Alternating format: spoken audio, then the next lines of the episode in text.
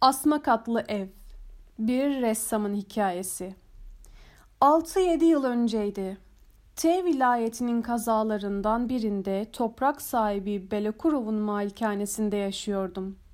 Belekurov çok erken kalkan, beli büzgülü, uzun pardüsü giyen, akşamları bire içen ve bana sürekli olarak hiç kimseden anlayış görmediği hususunda şikayette bulunan genç bir adamdı. Bahçedeki ana konağın müştemilatı olan küçük evde yaşıyordu. Bense üzerinde uyuduğum geniş divandan ve bir de üstünde iskambil falığı baktığım masadan başka içinde herhangi bir mobilya bulunmayan eski bey konağının koskocaman sütunlu salonunda kalıyordum. Burada her zaman hatta sakin havalarda bile eski Amasovski sobaları uğultuyla öter, fırtınada ise tüm ev sarsılır ve yıkılıp parçalara ayrılacakmış gibi görünürdü. Özellikle geceleyin on büyük pencerenin onunda birden parlayan şimşek ışıkları biraz korkutucu olurdu. Kader tarafından sürekli aylaklığa mahkum edilmiş biri olarak kesinlikle hiçbir iş yapmıyordum. Penceremden saatler boyunca gökyüzünü, kuşları, iki tarafı ağaçlı patika yolları seyrediyor, postadan çıkan her şeyi okuyor ve uyuyordum. Bazen de evden çıkıp akşam geç saatlere kadar bir yerlerde geziniyordum. Bir keresinde eve dönerken tesadüfen yabancı bir çiftliğe yolum düştü. Güneş artık batmak üzereydi. Zinde çavdar tarlaları üzerinde uzamış akşam gölgeleri vardı. İki sıra halinde sık dikilmiş, yaşlı, çok uzun kökner ağaçları kesintisiz iki duvar gibi sıralanmış, karanlık, güzel bir yol oluşturmuşlardı. Çitin üzerinden zorluk çekmeden atlayarak bu ağaçlı yolda yerde 4-5 santim kalınlığındaki iğneli köknar yaprakları üzerinde kayarak yürümeye başladım. Etraf sessiz ve karanlıktı. Ağaçların tepelerinde şurada burada altın rengi parlak ışıklar oynaşıyor. Bu ışıklar örümcek ağları üzerinde gök kuşakları oluşturuyorlardı. İğneli çam yapraklarının kokusu nefes almayı güçleştirecek kadar yoğundu. Sonra iki yanında ıhlamur ağaçlarının sıradanlığı uzun bir yola saptım. Burada bir terk edilmiş ve köhnelik hali vardı. Geçen yıldan kalma yapraklar ayağımın altında üzüntüyle hışırdıyor ve gölgeler akşam karanlığında ağaçların arasına saklanıyordu.'' Sağ yandaki yaşlı meyve bahçesinde bir sarılma kuşu zayıf bir sesle isteksizce şarkısını söylüyordu. Mutlaka o da yaşlı olmalıydı. Ihlamur ağaçları da sona erdi. Teraslı ve asma katlı beyaz bir evin yanından geçerken yeşil söğüt ağaçlarıyla dolu avlusu ve kenarında hamamı da bulunan küçük gölüyle bir bey konağı manzarası ansızın önüme seriliverdi.'' Gölün öte kıyısında bir köy ve köyün üstünde batan güneşin son ışıklarıyla parlayan hacın bulunduğu dar ve yüksek çan kulesi gözüküyordu. Bir an için çok tanıdık, çok içten bir duygu beni büyüsü içine aldı. Sanki ben tam da bu manzarayı çocukluğumda bir tarihte görmüştüm. Avludan dışarıya kıra doğru açılan aslan heykeli eski sağlam beyaz taş kapının yanında iki kız duruyordu. Bunlardan daha yaşlı olanı gür kestane rengi saçlara, küçük inatçı bir ağıza sahip, ince, solgun, çok güzel bir kızdı. Ciddi görünümlü bir ifadesi vardı ve benim varlığım onun pek dikkatini çekmedi. İkinci kız daha çok gençti 17-18 ya vardı ya yoktu. O da ince ve solgundu. Ağzı ve gözleri büyüktü. Yanlarından geçerken ikinci kız bana şaşkınlıkla baktı ve İngilizce bir şeyler söyledi. Sonra da utandı. Bana bu iki, iki sevimli yüzü sanki çoktan beri tanıyormuşum gibi geldi. Eve adeta iyi bir rüya görmüş gibi bir duyguyla döndüm. Bu olaydan kısa bir süre sonra Belukurov'la bir öğle vakti evin etrafında geziniyorduk. Ansızın içinde bu kızlardan birisinin oturduğu yaylı bir araba otları hışırdatarak avluya girdi. Bu daha yaşlı olan kızdı. Yangın zedelere yardım için abone listesiyle gelmişti. Göz göze gelmekten kaçınarak bize Siyanova köyünde kaç evin yandığını, kaç erkek, kadın ve çocuğun evsiz kaldığını, Şimdi kendisinin de üyesi bulunduğu yangın komitesinin ilk ağızda neler yapmaya niyetli olduğunu oldukça ciddi bir tavırla ayrıntılı olarak anlattı. İmzalarımızı aldıktan sonra listeyi alıp sakladı ve hemen vedalaşmaya koyuldu. Belekurov'un elini sıkarken Piotr Petrovich dedi. Bizi tamamen unuttunuz. Lütfen geliniz. Eğer Monsieur soyadını da söyledi. De arzu eder ve onun yeteneğinin hayranları olan bizlerin nasıl yaşadığını görmek isterse lütfen o da gelsin. Annem de ben de çok memnun oluruz. Eğilerek selamladım. Genç kız gidince Piotr Petrovich anlatmaya başladı. Onun anlattıklarına göre kız iyi bir aileye mensupmuş ve adı Lydia Volcaninova imiş. Annesi ve kız kardeşiyle birlikte yaşadıkları çiftlik gölün öteki kıyısındaki köyle aynı adı Şelkovka adını taşıyormuş. Babası bir zamanlar Moskova'da önemli mevkilerde bulunmuş ve öldüğünde müsteşar ünvanına sahipmiş. Maddi durumları iyi olmasına rağmen Volcaninovlar devamlı olarak hem yaz hem kış köyde yaşıyorlarmış. Lydia köyün bölge okulunda öğretmenlik yapıyormuş ve ayda 25 rubbe kazanıyormuş. Geçmeni yalnızca bu maaşla karşılıyorlarmış ve kendi parasını kendi kazandığı için de bununla gurur duyuyormuş. Belekurov ilginç bir aile dedi. Belki onlara bir fırsatını bulur uğrarız. Sizi görmekten çok memnun olacaklardır.'' Bir gün bayramlardan birinde öğleden sonra Volcaninovları hatırladık ve onları ziyaret için kalkıp Şelkovka Kölü'ne gittik. Tümü anne ve iki kız evdelerdi. Anneleri Yekaterina Pavlovna görünüşüne göre bir zamanlar güzel bir kadınmış. Ancak şimdi yaşının gerektirildiğinden daha şişman, nefes darlığı çeken, üzgün ve dalgın bir kadındı. Beni resim üzerine konuşarak eğlendirmeye çalıştı. Kızından benim de bir ihtimal Şelkovka'ya gelebileceğimi öğrenince Moskova'da sergilerde gördüğü bana ait 2-3 manzara resmini aceleyle hatırlayarak o resimlerdeki neyi ifade etmeye çalıştığımı sordu. Lidia'ya ya da evde çağırdıkları şekliyle Lida benden çok Belokurov'la sohbet etti. Belokurova gülümsemeden ciddi bir ifadeyle onun neden yerel yönetimde görev almadığını ve yerel yönetim toplantılarına bir kez olsun neden katılmadığını soruyordu. Sitemle çok kötü Piotr Petrovich diyordu. Çok kötü, çok ayıp. Doğru Lida, doğru diye annesi de ona katıldı. Çok kötü. Lida bana dönerek Bizim ilçenin tümü Belegene'nin avucunun içinde bulunuyor. Kendisi yönetim konseyi başkanı ve kazadaki açık bulunan tüm görevleri yeğenlerine ve damatlarına dağıtıyor. Keyfi ne isterse yapıyor. Mücadele etmek lazım. Gençlik kendi gücüne dayanarak kuvvetli bir parti kurmak zorunda. Ancak nasıl bir gençliğimizin olduğunu görüyorsunuz. Utanılacak bir durum Piotr Petrovich. Küçük kız, kardeş, Jenya yerel yönetim üzerinde sohbet devam ederken hiç sessizliğini bozmadı. Ciddi konuşmalara katılmadı. Aile de onu henüz yetişkin birisi olarak görmüyorlar ve çocukluğunda mürebbiyesini Miss yerine Misyus diye çağırdığı için onu hala küçük bir çocukmuş gibi Misyus olarak çağırıyorlardı. Jenya sürekli olarak meraklı bakışlarla beni süzüyordu.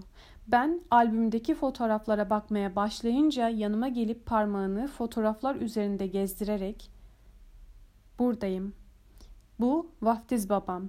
diye açıklamalarda bulundu. Bu esnada omuzlarıyla bana çocukça dokundu.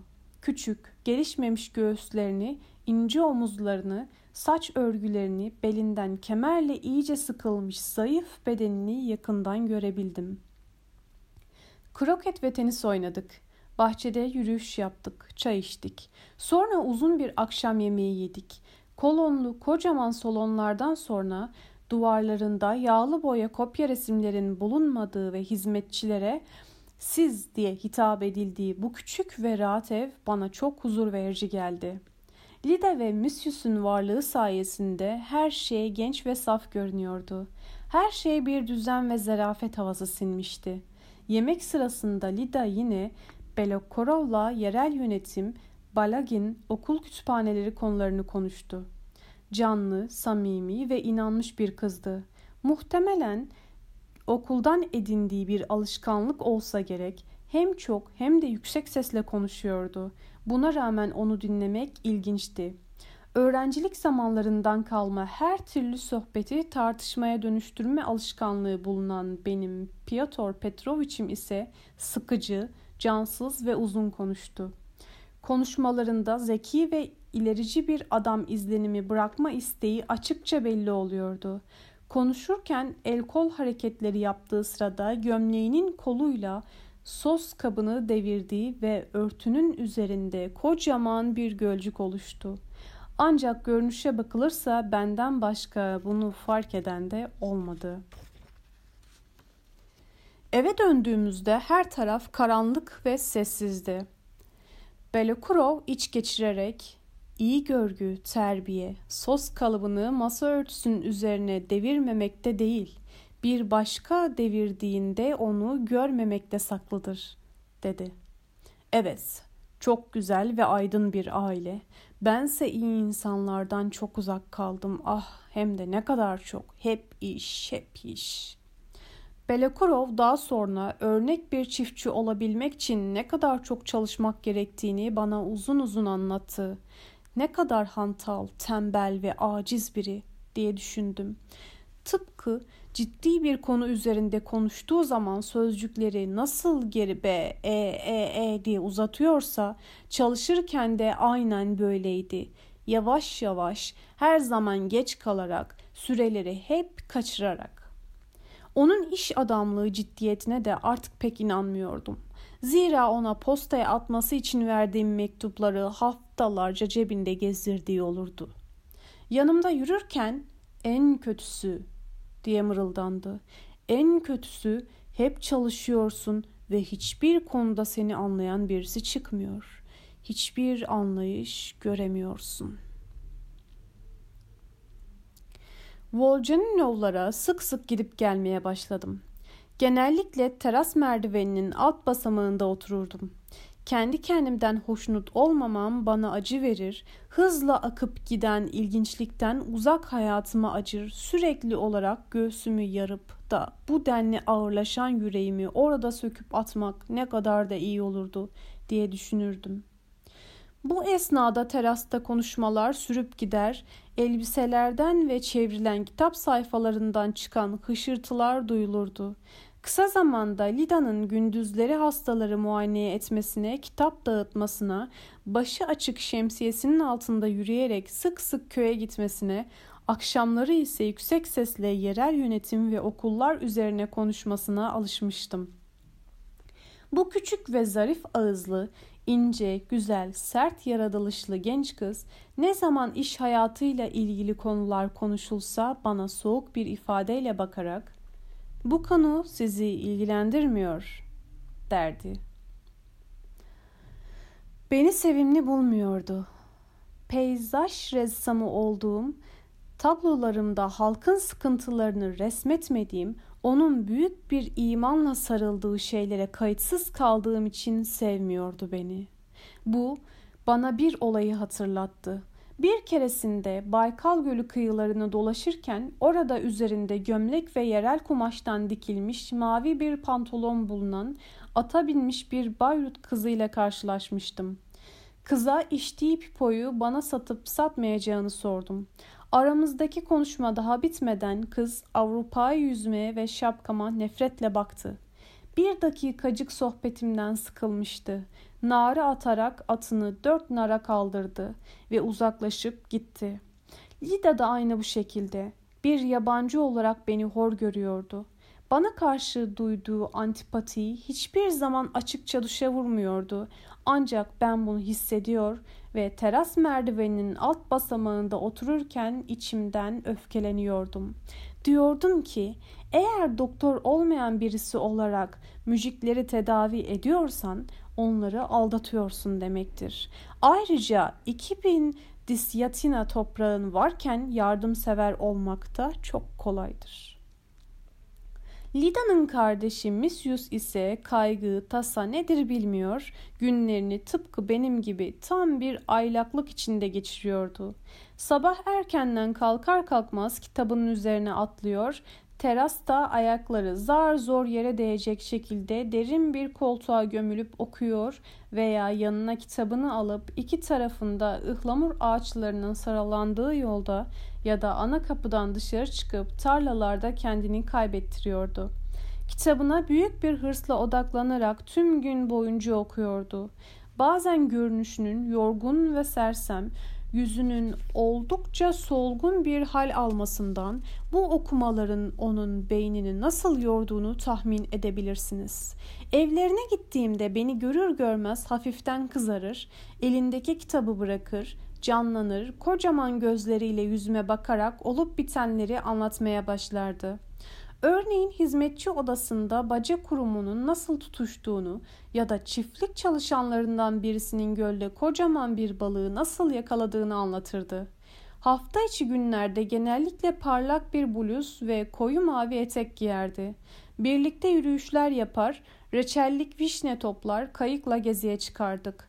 Yüksekteki vişneye yetişebilmek için sıçradığında ya da kürek çekerken bluzunun geniş yeninin üzerinden ince zayıf kolları gözükürdü. Bazen de ben taslak resim yapardım. O yanda ayakta durur, hayran hayran seyrederdi. Temmuz'un sonunda bir gün pazar günü sabah saat 9'da Volcaninovlara gittim. Evin ilerisindeki parkta gezinerek beyaz mantar aradım. O yaz beyaz mantar çok bol olmuştu. Mantarların etrafına daha sonra Cenya ile birlikte toplarız diye işaretler koydum. Sıcak bir rüzgar esiyordu. Cenya ile annesini her ikisi de parlak bayramlık elbiseler içinde kiliseden çıkmış eve giderlerken gördüm. Cenya rüzgardan korunmak için şapkasını tutuyordu. Sonra terasta çay içtiklerini duyduğum seslerden anlıyordum. Benim gibi sonsuz aylaklığı için mazeret arayan tasasız birisi için bizim çiftliktekilerde yazın tatil sabahları her zaman son derece çekici olmuştur. Çiğin ıslaklığının henüz kaybolmadığı yeşil bahçe güneşin altında ışıl ışıl parıldarken ben mutlu olduğu her halinden belliydi onun gördüğüm yüzü.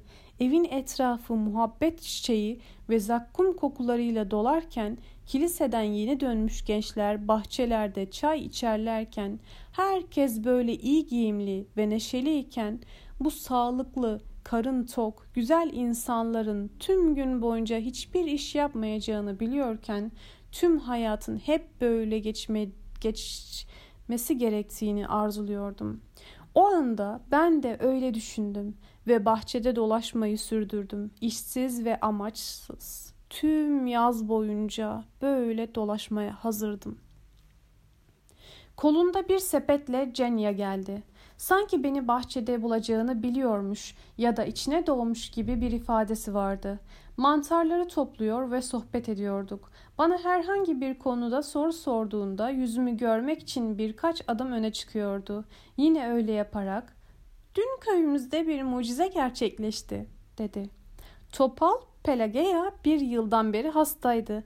Ne doktor ne ilaç fayda ediyordu. Bir yaşlı kadın dün ona okuduğu üfledi ve hastalığı geçti. Önemli bir şey değil dedim. Mucizeyi yalnızca hastaların ve yaşlıların çevresinde aramak gerekmez. Sağlık bir mucize değil mi? Ya hayatın kendisi? Anlaşılamayan her şey bir mucizedir. Peki anlaşılamayan, kavranamayan bir şey sizi ürperti vermiyor mu? Hayır, ben anlamadığım olaylara cesaretle yaklaşırım. Onlara boyun eğmem. Ben onların üstündeyim. İnsanoğlu kendisini aslanlardan, kaplanlardan, yıldızlardan, doğadaki her şeyden, hatta anlaşılamayan ve mucize gibi gözüken şeylerden bile daha yukarıda görmek zorundadır.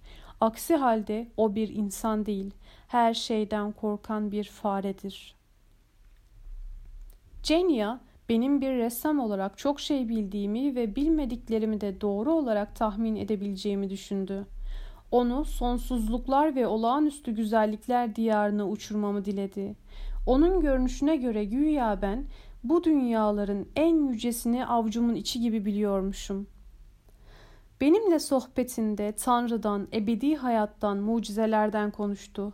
Bense ölümden sonra kendimin ve hayal gücümün sonsuza dek yok olup gideceğini mümkün görmediğim için evet insanlar ölümsüzdür. Evet bizi ebedi hayat bekliyor gibi yanıtlar veriyordum. Cenya dinliyor, söylediklerime inanıyor ve benden ayrıca bir ispat istemiyordu. Tam eve girerken birden durdu. Bizim Lida mükemmel bir insan, dedi. Öyle değil mi?'' Ona tapıyordum ve onun için her an hayatımı vermeye hazırım. Gömleğimin koluna parmağıyla dokunarak "Söyler misiniz? Onunla neden hep tartışıp duruyorsunuz? Niçin öfkeleniyorsunuz?" "Haksız da ondan." dedim. Cenya olumsuzca başını salladı ve gözlerinden yaşlar geldi. Ne anlaşılmaz bir şey diye fısıldadı. Tam o anda bir yerlerden yeni dönen Lida düzgün fiziği ve tüm güzelliğiyle güneşte parıltılar saçarak elinde kamçısı giriş merdivenlerinin önünde durmuş çiftlik çalışanlarına buyruklar veriyordu. Daha sonra telaş içinde yüksek sesle konuşarak iki üç hastaya baktı. İş bitirici ve telaşlı bir tavırla sırayla tüm dolapları açıp bakarak odaları dolaştı. Asma kata girdi. Onu yemeğe çağırmak için arayıp bulmaları bir hayli uzun zaman aldı. Geldiğinde biz çorbamızı içmiştik bile. Tüm bu küçük ayrıntıları nedense hatırlıyorum ve onları seviyorum. Sıra dışı hiçbir olay olmamasına rağmen o günün tümünü çok canlı hatırlıyorum. Yemekten sonra Cenya derin koltuğuna uzanarak kitap okumaya başladı. Bense teras merdiveninin alt basamağına oturdum. Hiçbirimiz konuşmuyorduk. Gökyüzü bulutlarla kaplandı ve seyrek, hafif bir yağmur serpilmeye başladı. Hava sıcaktı. Rüzgar çoktan durmuştu ve gün hiç bitmeyecekmiş gibi geliyordu. Derken elinde yelpaze Yekateri Pavlinov terasa geldi. Uykulu bir hali vardı. Cenya elini öperek ''O anneciğim sana gündüzleri uyumak yaramaz.'' dedi. Birbirlerini taparcasına seviyorlardı.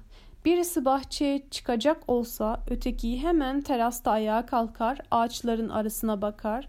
Hey Cenya ya da anneciğim neredesin diye seslenirdi. Her zaman birlikte dua ederlerdi. İkisi de aynı derecede inançlılardı. Suskun, suskunken bile birbirlerini çok iyi anlıyorlardı. İnsanlara karşı davranışları da aynıydı. Bana kısa sürede alışan ve bağlanan Yekaterina Pavlovna bir iki gün uğramasam sağlığımın iyi olup olmadığını öğrenmek için adam gönderirdi. Resim taslak, taslaklarımı o da hayranlıkla seyreder. Tıpkı Misyus gibi aynı çenebazlık ve aynı açık yüreklilikle bana çiftliklerinde olup bitenleri anlatır, güvenerek sık sık aile sırlarını açardı. Yekaterina Pavlovna büyük kızına karşı derin bir saygı duyuyordu. Lida asla sevecenlik bilmez, hep ciddi konular üzerine konuşurdu. Kendine özgü sıra dışı hayatlarını yaşardı. Annesi ve kız kardeşi onu tıpkı denizcilerin kaptan köşkünde oturan amirallerini gördükleri gibi biraz gizemli, biraz çeşit aziz olarak görürlerdi.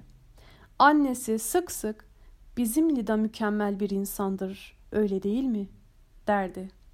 Yağmur çiselemeye devam ederken biz Lida üzerine konuşmaya başladık. Annesi o mükemmel bir insandır dedi ve korkuyla etrafına bakarak alçak sesle bir kumpasçı edasıyla ekledi. Böylesini dünyayı gezsen bulamazsın. Ancak biliyor musunuz? Biraz endişelenmeye başlıyorum. Okul, eczaneler, kitaplar hepsi çok hoş da bu kadar aşırıya kaçmak da ne oluyor? Ne de olsa artık 24 yaşında. Kendi durumu hakkında ciddi ciddi düşünmesinin zamanı geldi. Böyle kitapların, eczanelerin peşinden koşarsan hayat nasıl geçip gidecek anlamazsın. Evlenmesi lazım. Okumaktan yüzü solgunlaşmış, saçları birbirine karışmış Cenya başını kaldırarak annesine baktı ve sanki kendi kendine konuşuyormuş gibi Anneciğim, her şey Tanrı'nın iradesine bağlı, dedi. Ve yeniden okumaya daldı. Üzerinde işlemeli gömleği ve uzun pardüsüsüyle Belokurov geldi. Kroket ve tenis oynadık. Sonra hava kararınca masaya oturup uzun bir akşam yemeği yedik. Lida yine okullardan tüm ilçeyi avcunun içine alan Belagin'den bahsetti. O akşam Volcaninovlardan ayrılırken geçirdiğimiz o uzun mu uzun tatil günüyle ilgili olarak acı bir bilinçle edindiğim izlenim ne kadar uzun olursa olsun bu dünyada her şeyin bir sonu olduğuydu. Cenya bizi dış kapıya kadar geçirdi. Belki de sabahtan akşama kadar tüm koca günü birlikte geçireceğimiz için olacak. Ah, onsuz adeta sıkıldığımı ve tüm bu güzel aileyi kendime yakın hissettiğimi anladım.'' ve tüm bir yaz ilk kez canım resim yapmak istedi. Birlikte eve dönerken Belokurov'a sordum. Söyler misiniz neden böyle sıkıcı, renksiz bir hayat yaşıyorsunuz? Benim hayatım sıkıcı, zor, tek düze. Çünkü ben bir ressamım. Ben yaptığı işe inanmayan, gençliğinden beri kıskançlıktan içini yiyip bitiren tuhaf bir adamım. Her zaman yoksulum. Ben bir serseriyim. Ya siz öyle mi? Sağlıklısınız, normal bir insansınız, toprak sahibisiniz, beysiniz. Neden böyle ilginçlikten uzak bir hayatınız var? Hayatın size sunduklarından neden bu kadar az yararlanıyorsunuz? Örneğin bugüne kadar neden Lida'ya ya da Cenya'ya aşık olmadınız? Benim başka bir kadını sevdiğimi unutuyorsunuz, dedi Belokurov. Belokurov köşkün bahçe içindeki müştemilatında birlikte yaşadığı hanım arkadaşı Yubov Ivanovna'yı kastediyordu. Bu besili kaza benzeyen çok tik tıknaz, şişman, kibirli hanımı her gün kolyelerle süslü geleneksel Rus kıyafetleri içinde bahçede şemsiyesiyle gezerken görüyordum. Hizmetçisi sürekli olarak onu kah çay içmek, kah yemek yemek için çağırır dururdu. Üç yıl önce bahçedeki müştemilatlarından birisini yazlık olarak kiralamış, ondan sonra da Belekurov'la birlikte yaşamaya başlamıştı. Görünüşe bakılırsa ebediyen de yaşayacaktı. Kadın Belekurov'dan 10 yaş daha büyüktü ve onu parmağında oynatıyordu. Öyle ki Belokurov evden ayrılacağı zaman ondan izin alıyordu. Sık sık erkeksi bir sesle ağlıyordu. Bir keresinde eğer sesini kesmezse kiraladığım evi boşaltacağım diye haber gönderdim de ancak öyle sustu. Eve geldiğimizde Belakurov divana oturdu ve surat asarak düşüncelere daldı. Bense tıpkı aşık biri gibi hafif bir heyecan duyarak salonda gezindim. Canım Vorjaninovlar üzerine konuşmak istiyordu. Lida ancak kendisi gibi hastane ve okullarla kafasını bozmuş, yerel yönetimle uğraşan birisini sevebilir, dedim. Böyle bir kızın hatırı için insan sadece yerel yönetici olmakla kalmaz, masaldaki gibi demir çarıkları bile aşındırır. Ya misyus, ne şeker şey bu misyus. Belekurov sözcükleri ee diye uzatarak çağımızın hastalığı kötümserlikten bahsetmeye başladı. Sanki benimle tartışıyormuş gibi bir ses tonuyla büyük bir özgüven içinde konuşuyordu. Yüz kilometrelerce uzayıp giden boş, tek düze, solgun step bile şurada oturan, durmadan konuşan ve ne zaman gideceği de belli olmayan bu adam kadar insanın ruhunu karartamazdı. Mesele kötümserlik ya da iyimserlik meselesi değil dedim sinirlenerek. Mesele 100 içinde 99'unun akılsız olması. Belekurov bu sözümü kendi üzerine aldı ve sinirlenerek kalkıp gitti. Bir yerlerden dönen Lida eldivenlerini çıkarırken annesine Prens Moloz Yomov'u ziyarete gelmiş sana selamları var dedi. Birçok ilginç şey anlattı. Vilayet toplantısında Molözyomova sağlık ocağı açılması konusunu yeniden gündeme getirecekmiş. Ancak fazla ümitli değil.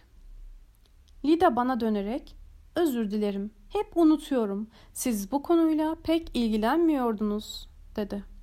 Sinirlenerek niye ilgilenmeyeyim dedim.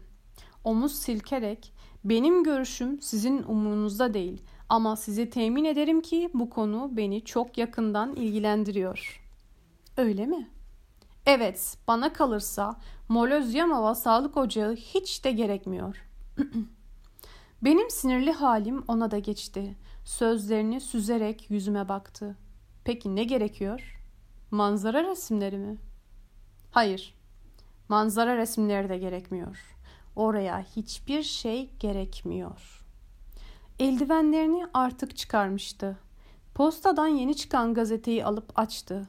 Bir dakika kadar sonra kendini tuttuğunu çok belli ederek yavaş sesle ''Geçen hafta Anna doğum yaparken öldü.'' dedi.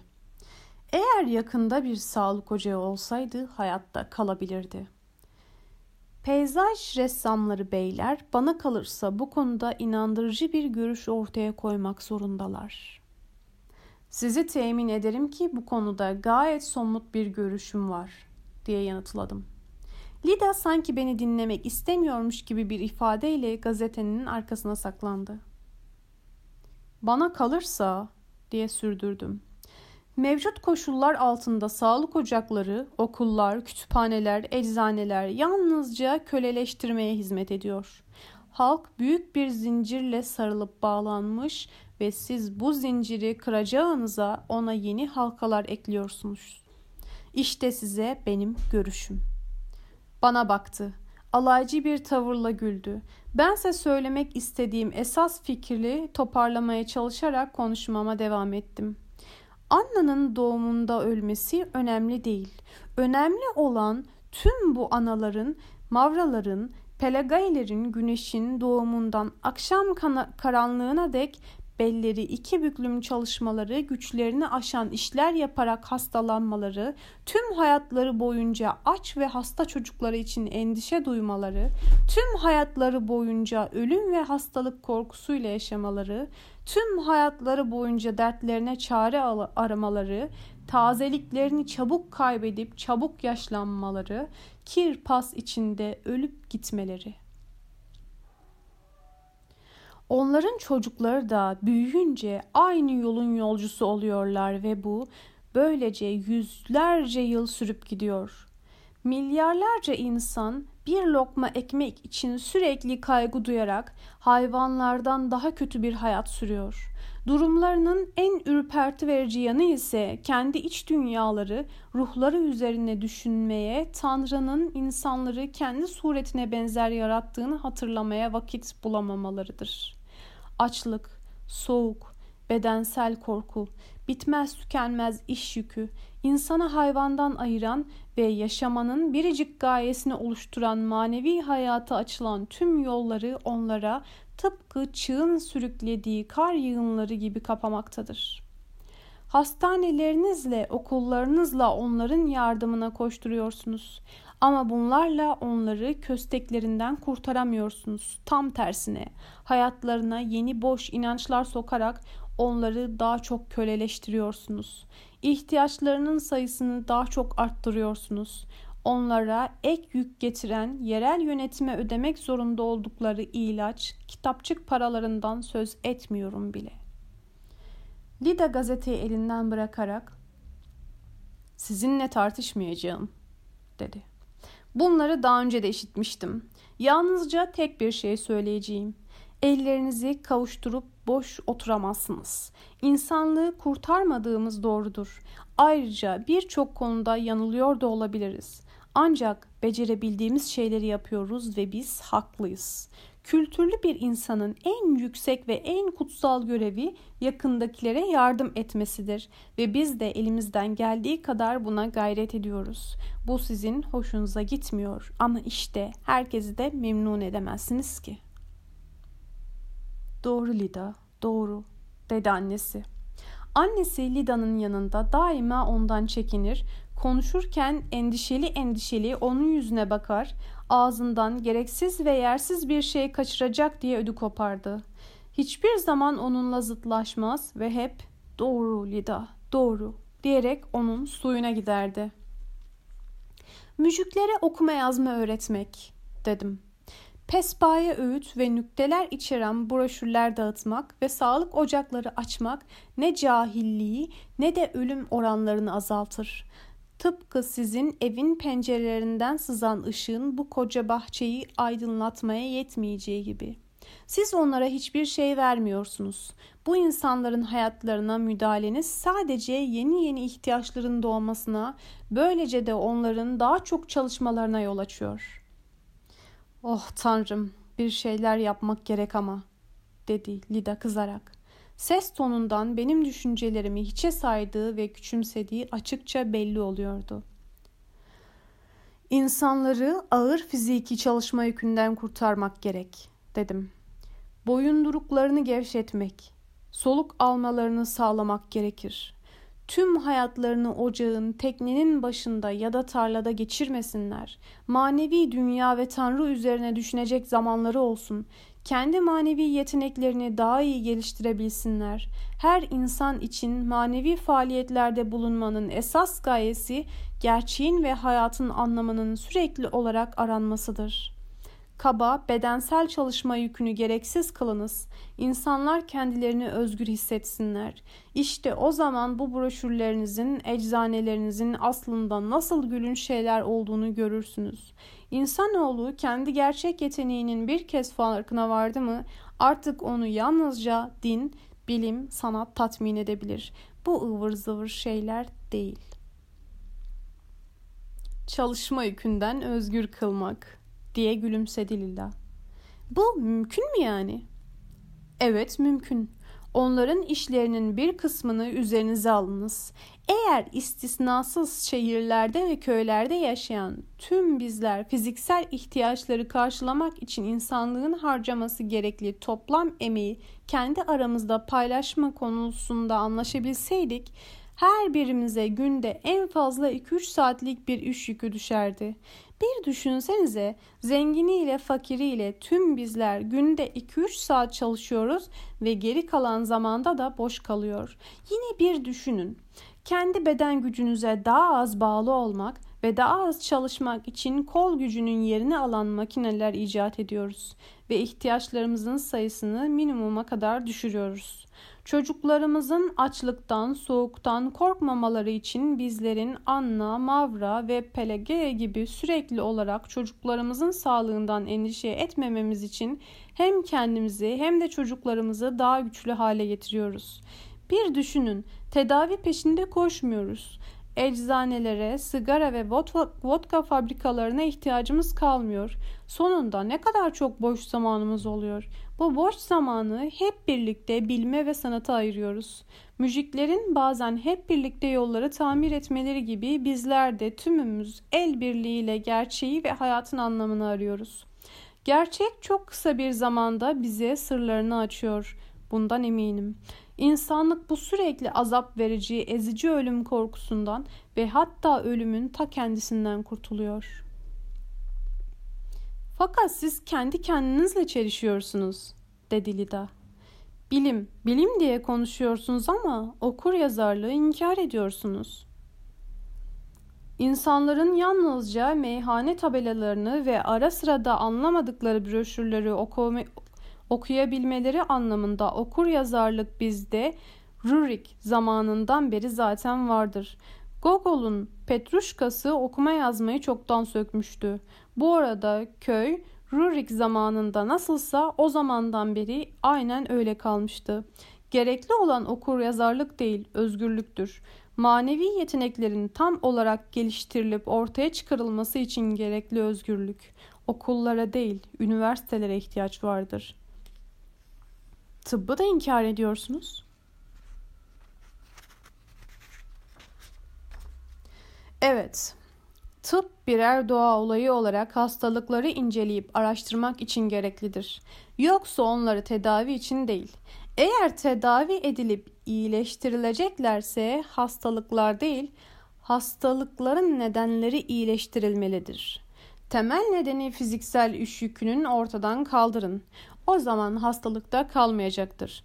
Tedavi eden bilimi yatsıyorum diye heyecanla sözüm sürdürdüm. Gerçek bilim ve sanat geçici özel hedeflere ulaşmaya çalışmaz.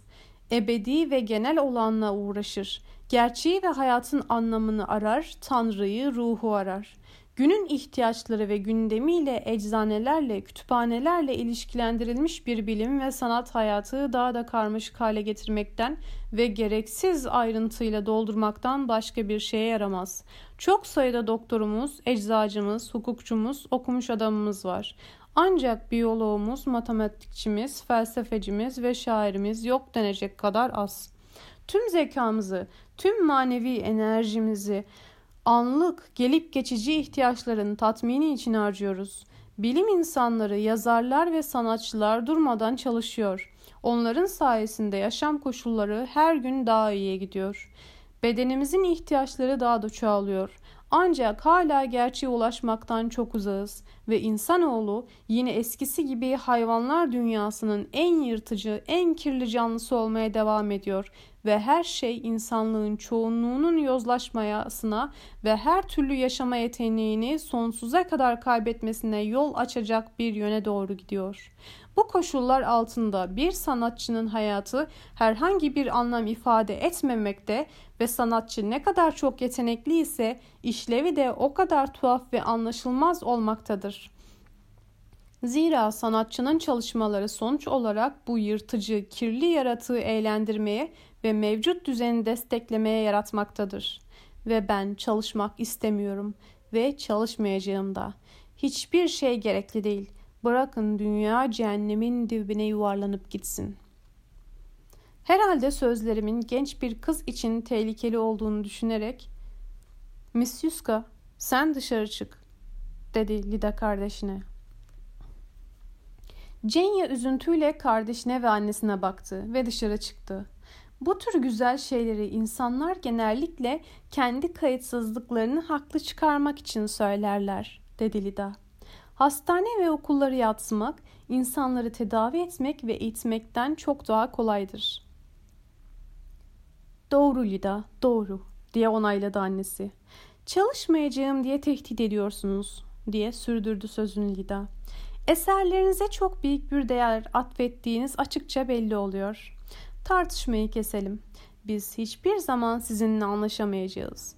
Az önce alay ettiğiniz dünyanın en yetersiz kütüphane ve eczanelerini bile yeryüzündeki tüm peyzajlardan daha değerli buluyorum. Lida hemen o anda annesine dönerek tamamen farklı bir ses tonuyla Bizim buraya gelişinden bu yana prens çok zayıfladı ve çok değişti, dedi. Kendisini Witchy'ye gönderiyorlar. Lida benimle konuşmamak için annesiyle prens hakkında sohbet etmeye başladı. Yüzü ateş içinde yanıyordu. Tedirginliğini gizlemek için sanki miyopmuş gibi iyice masaya doğru eğildi ve gazeteyi okuyormuş gibi yaptı. Benim orada bulunmam artık hoş olmuyordu. Kalkıp vedalaştım ve eve döndüm. Dışarıda sessizlik hakimdi.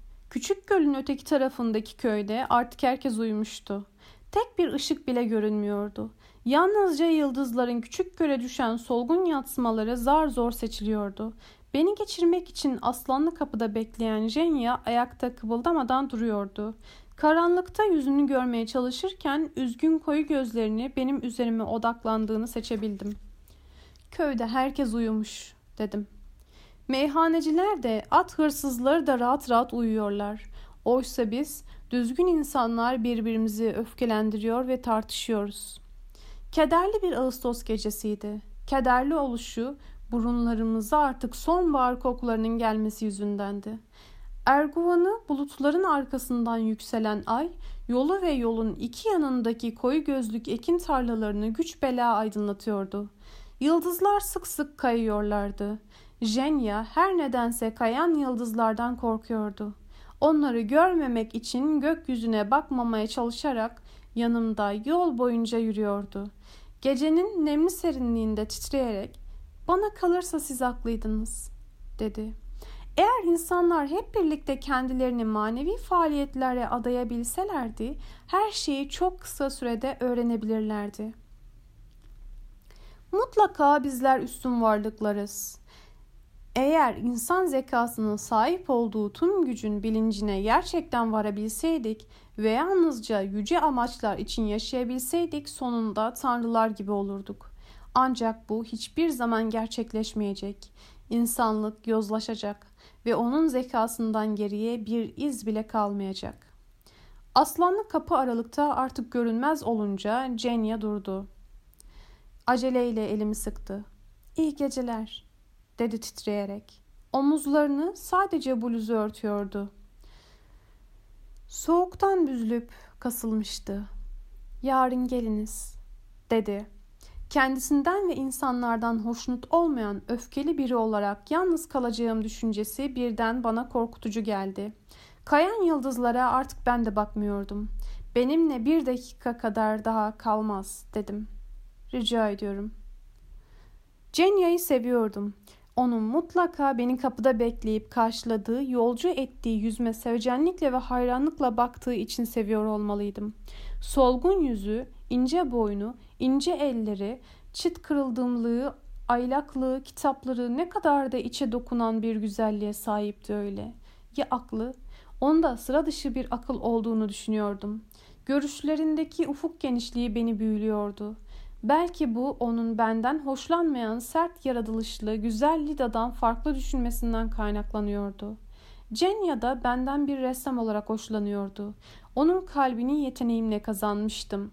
Büyük bir tutkuyla sadece onun için resim yapmak istiyordum. Onu kendi küçük kraliçem olarak hayal ediyordum. İçinde kendimi şimdiye kadar ümitsizce yalnız ve hiçbir işe yaramayan birisi olarak hissettiğim tüm bu ağaçlara, kırlara, sise, şafa, bu harikulade büyüleyici doğaya birlikte hakim olacağım küçük kraliçem olarak hayal ediyordum. Bir dakika daha kalınız dedim. Yalvarırım size. Üzerimdeki pardüsüyü çıkarıp onun üşümüş omuzları üzerine attım. Erkek giysisi içinde gülünç ve çirkin görüneceğini düşünerek güldü ve pardüsüyü yere bıraktı. O anda onu kucakladım. Yüzünü, omuzlarını, ellerini öpücüklere boğdum.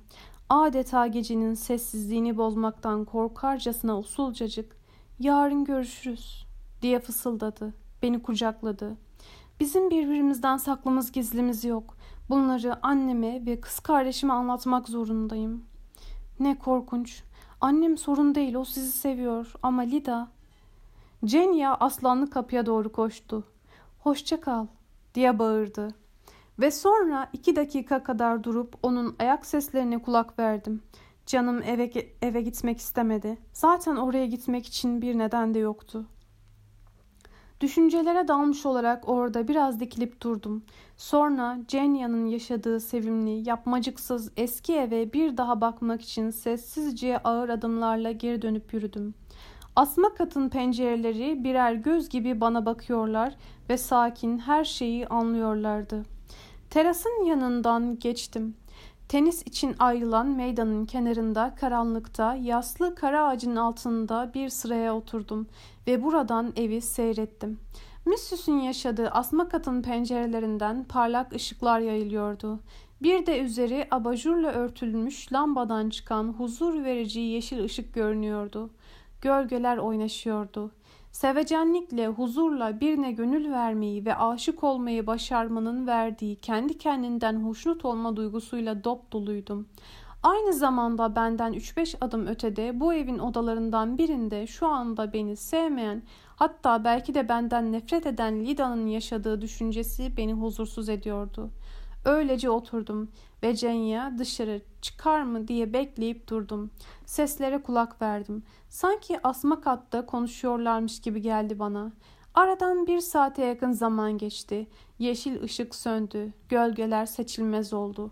Ay evin üzerinde yükseklerde asılı duruyor, uyuyan bahçeyi ve yolları aydınlatıyordu.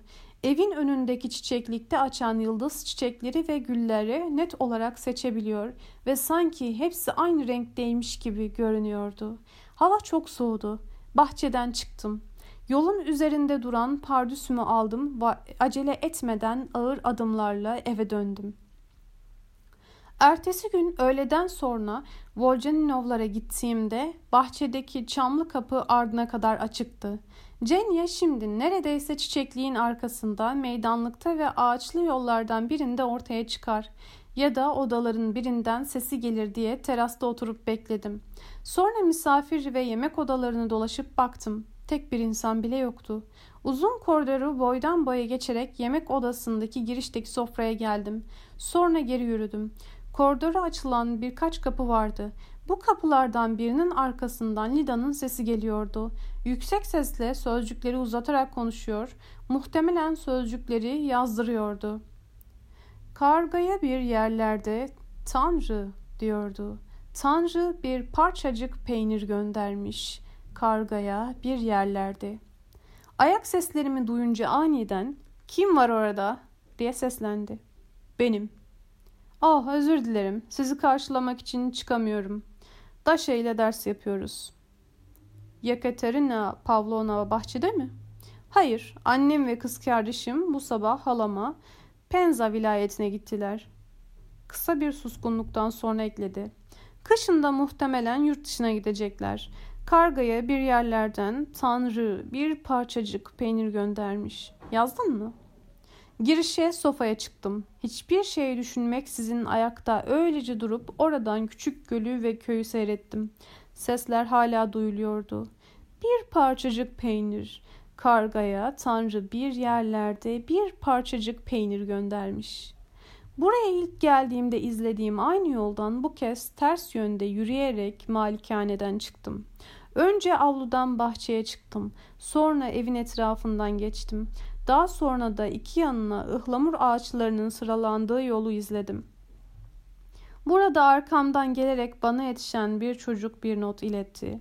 Her şeyi kız kardeşime anlattım. Sizden ayrılmamı ısrarla istiyor diye okumaya başladım. İtaatsizlik ederek onu üzecek gücü kendimde bulamıyorum.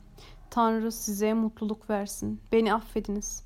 Annemle benim nasıl acı acı ağladığımızı eğer bir bilseydiniz. Sonra iki yanında köknar ağaçlarının dizildiği yolu ve yıkık çiti geçtim. Daha önce bıldırcınların bağırıştığı çiçek açmış çavdar tarlalarında şimdi inekler ve ayaklarına köstek vurulmuş atlar dolaşıyorlardı. Tepelerde yer yer güz ekinlerinin parlak yeşilliği göze çarpıyordu.